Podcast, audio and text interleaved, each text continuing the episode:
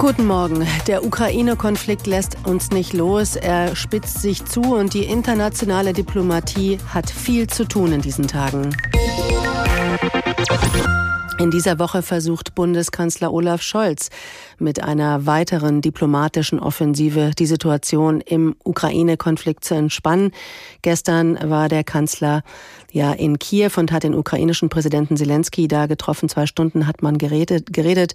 Heute ist er mit Präsident Putin in Moskau verabredet. Dafür sind sogar mindestens vier Stunden angesetzt. Darüber spreche ich jetzt mit dem außenpolitischen Sprecher der SPD-Bundestagsfraktion, Nils Schmidt. Guten Morgen. Guten Morgen, Frau Schmick. Auch nach dem Gespräch mit Präsident Zelensky gestern bleibt es bei einem Nein Deutschlands zu Waffenlieferungen. Wäre das nicht aber doch ein vielleicht ein sehr klares Signal in Richtung Kreml gewesen, doch Waffen zur Verfügung zu stellen?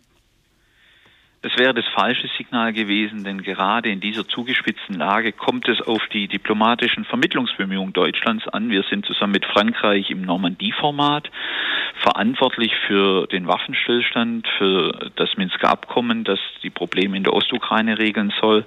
Und deshalb ist es gut, dass wir keine Waffen liefern. Aber es ist genauso gut, dass Olaf Scholz in Kiew nochmal bekräftigt hat, dass wir fest an der Seite der Ukraine stehen und dass wir vor allem weiterhin die Ukraine bei ihren Reformen, bei der Stützung ihrer Wirtschaft äh, beistehen. Denn die Krise hat auch dazu geführt, dass die ukrainische Wirtschaft abgerutscht ist. Die Währung ist abgewertet worden. Also die Zusagen, die wir geben können im wirtschaftlichen Bereich, sind erheblich und in einer Tradition der Hilfe aus Deutschland für die Ukraine. Jetzt also heute der Antrittsbesuch des Bundeskanzlers in Moskau. Ähm, wie würden Sie seine Position beschreiben, mit der er dahin kommt? Ist es eine Position der Stärke oder ist es was anderes? Es ist eine sehr klare, auch starke Position, weil er ja nicht alleine reist. Er reist abgestimmt mit Macron, mit den europäischen Partnern, mit den Partnern der NATO, abgestimmt mit beiden nach seinem Besuch in Washington. Er hat die Rückendeckung äh, der, der Geschlossenheit des Westens mit den Sanktionen, die angedroht sind. Ähm, er hat auch die Gesprächskanäle, die Deutschland traditionell mit Russland auch in schwierigen Zeiten pflegt, zur Verfügung. Und deshalb erwarte ich, dass es wirklich ein intensives Gespräch wird, wo es auch äh, um die Fragen der Umsetzung des Minsker Abkommens und selbstverständlich um äh, den Truppenabzug Russlands von der ukrainischen Grenze geht. Gucken wir mal, wer da gerade steht. Da sind bis zu 130.000 russische Soldaten und amerikanische Geheimdienste gehen davon aus, es ist zumindest ein Tag, der im Raum ist, dass Russland vielleicht sogar schon morgen angreifen könnte. Muss die SPD und der Kanzler den Kuschelkurs mit Moskau nicht jetzt endgültig beenden? Äh, es gibt gar keinen Kuschelkurs, sondern es gibt eine Doppelstrategie aus Abschreckung und Dialog.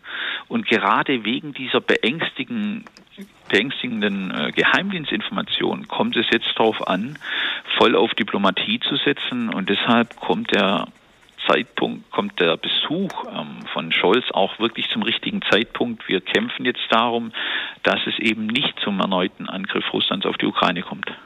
Aber wäre es nicht in der Tat auch mal vielleicht ein Wort in den Mund zu nehmen, dass Scholz irgendwie scheut wie der Teufel das Weihwasser? Ich meine, die Gaspipeline Nord Stream 2, das hat er seit Dezember, redet er eigentlich nicht mehr darüber, ist aber sicherlich das stärkste Druckmittel, das Deutschland im Köcher hat, wenn es um Russland geht. Muss er nicht ganz klar sagen, was Phase ist? Ja, es ist jetzt schwierig, sich nur auf eine Pipeline zu kaprizieren. Wir haben eine Reihe von Druckmitteln zum Glück zur Verfügung. Es ist auch gut, dass Putin nicht genau weiß, welches Druckmittel dann zur Anwendung kommt, wenn er angreift. Scholz wird da an seiner Linie nichts ändern. Alle Optionen liegen auf dem Tisch. Das schließt selbstverständlich Nord Stream 2 mit ein. Und er wird das auch in der gebotenen Deutlichkeit im direkten Gespräch mit Putin rüberbringen.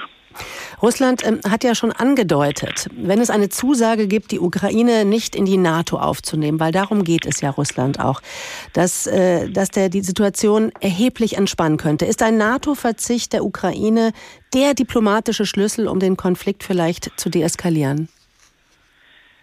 Man muss noch sehen, dass der letzte Angriff Russlands 2014 ja gar nichts mit dem NATO-Beitritt der Ukraine zu tun hatte, sondern da ging es um die Annäherung der Ukraine an die EU wirtschaftlich und politisch. Deshalb geht es eben leider um mehr als um den NATO-Beitritt. Es geht auch um die Gefahr, die Putin sieht in einer aufstrebenden, demokratischen, prosperierenden Ukraine, weil das natürlich seine, sein Machtmonopol in Russland in Frage stellt. Aber natürlich muss man auch darüber reden, wie die Sicherheitsinteressen der verschiedenen europäischen Staaten, auch Russlands, unter einen Hut gebracht werden können. Dazu bedarf es intensiver Gespräche. Für Deutschland und auch für die NATO allgemein ist klar, dass ja ein ein NATO-Beitritt der Ukraine aktuell gar nicht auf der Tagesordnung steht. Insofern ähm, ist es auch nicht ganz nachvollziehbar, warum Russland so massiv jetzt diesen Punkt nach vorne stellt. Wir sollten uns im NATO-Russland-Rat im Rahmen der OSZE in, im Ukraine, in, im Normandie-Format zur Ukraine wirklich zusammensetzen und dann alles auf den Tisch legen.